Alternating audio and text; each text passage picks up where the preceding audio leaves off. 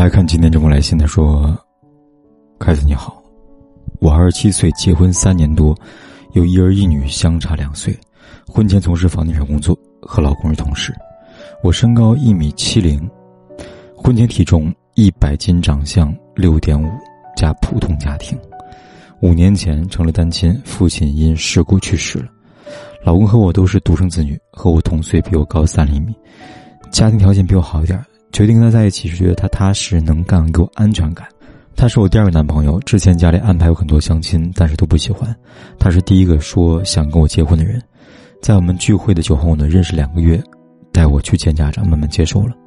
后来呢，未婚先孕，因为彩礼跟房子问题很不愉快，我们商量，他家出呢首付买房二十三万，我家买车十八万，彩礼给六万，写我名字呢，婚后呢一起还贷款。但是呢，他家呢以刚买房没钱，只给两万。我家觉得没有诚意，就买车吧。后来呢，他家买车改写他妈的名字。买房前呢，他父亲呢私下给买房的说不加我名字。那时呢刚领证，为了买房签合同，我不是说呢一定要加我名字，但是呢加领证完呢又说不加。不过呢后来还是加了。怀孕六个月呢，我辞职在家养胎，我没有多少积蓄。他以前上班呢是有多少花多少，我是没有什么压力，所以呢只存一点，唯一的资产呢是我结婚朋友给的礼金和亲戚给的红包，加起来三万吧。他亲戚朋友呢给他妈都收起来，没有给过他。婚后呢和公婆一起住，因为彩礼事情呢，我们家没有出过装修家电。那么孕期反应呢，有时候呢我跟他闹小脾气，只希望他哄我关心我，但是他一哄就没有耐心了。怀孕七个月，发现他聊天软件加女人聊天，我跟他闹，他说他改了，给我机会。怀孕激素不平衡，缺氧，加上心里有坎儿，而且不自信，所以每天的半夜，啊，翻他手机。一胎快生的时候呢，前半个月我跟他又因为个小事闹矛盾了。我知道是我自己问题，我只是发点小脾气，但是他当时呢，当着很多人面打了我一巴掌，不是别人拉着，他哪想动手了。我气哭了，想回家，又怕家里人担心。他妈回来后呢，一直守着我，不让我回家。第二天呢，我回我自己家。他过了一周呢，才过来跟我道歉。期间每天呢，打一两次电话没有接，他跪着说错了，我又忍了。他回来第二天呢，孩子发作，直接去医院了。那时呢，我们已经没有钱了，给孩子买所有东西都是我自己准备的，产检都花了。他们家呢给了一个四千生孩子，他妈呢给两千买东西。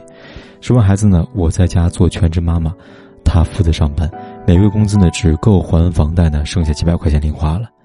房子和家里开销都是我在管，偶尔给他买衣服呢，又说帮忙呢还房贷。因为我父亲呢意外去世，赔了一点钱，我妈呢给我存了一部分。后来孩子快一岁呢，断奶我去上班了，没上两个月呢住院请假，经理不高兴，我辞职了。我因为孩子呢发烧，请一天假照顾。他却呢骗我上班呢，去打麻将一天了。他生日呢，我在家呢特意给他回来过，发现呢他玩漂流瓶，说无聊，找人约会。结婚三年，生日节日都没有礼物，没有仪式感。后来呢，我自己开店卖童装，我妈给了八万，他妈给两万。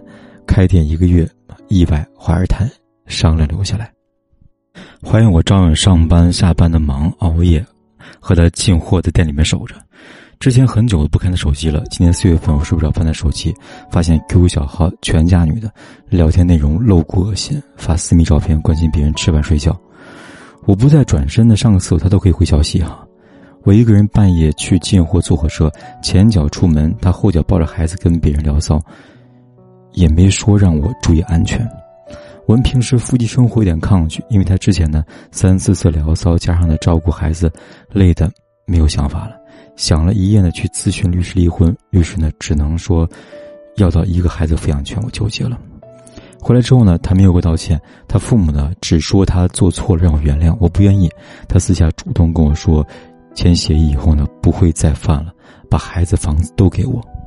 我没等到他的协议呢，自己找律师写了一份去公证，双方的约束呢，过错方放弃抚养权，把房子呢过在我名下。我到现在呢一直拖着没有办。每天跟他基本没啥沟通，我照顾两孩子，坚持护肤收拾自己，没有变成邋遢大妈。但是呢，怎么过成这样呢？我知道我以前的懦弱，现在想改变真的很迷茫。关于家庭开销呢，我想跟他重新分摊赢一半。离婚怕伤了孩子，不离的话很难受。我们好好谈过，他说呢会改变，但是没有用啊。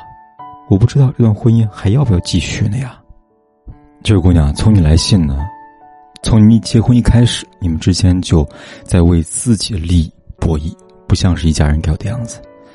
他们家买房子不想写你名字，彩礼你要六万，只给两万。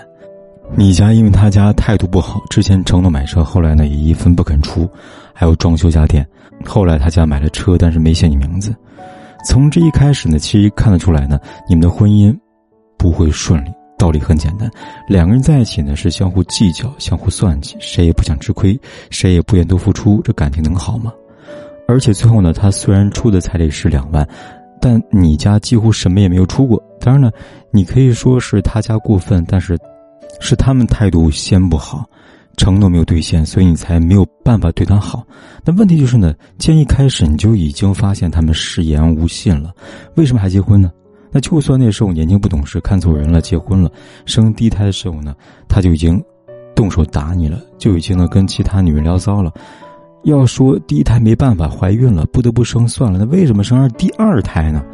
也就是说，如果你明知道他是一个不负责任男人，你需要在他身上寄托希望，还要让自己越陷越深，那究竟是他的问题多一点，还是你自己造成今天的局面呢？再说你要处理财产还是孩子问题，我建议你考虑这么个问题哈。第一个，法律上呢，并不会因为出轨而把房子跟孩子全部判给一方所有。是不是写了协议就有效呢？你自己要了解清楚。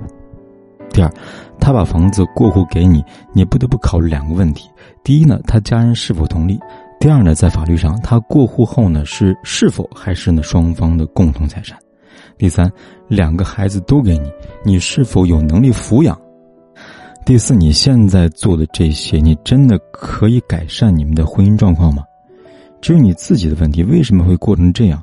这跟你的性格有关。每个人的人生都是由自己的性格来决定的，因为你的性格决定你的沟通方式，决定你的选择。你要明白呢，以你现在处理问题的方式，你的婚姻问题不会得到改善。所以，即便你协议签字儿，他签字儿了，也还是老样子。明白了吗？好了，今天呢，我给大家的解答就说到这里。关注我，帮你分析情感婚姻问题。有问题咨询，点击下方的阅读原文就可以给我来信了。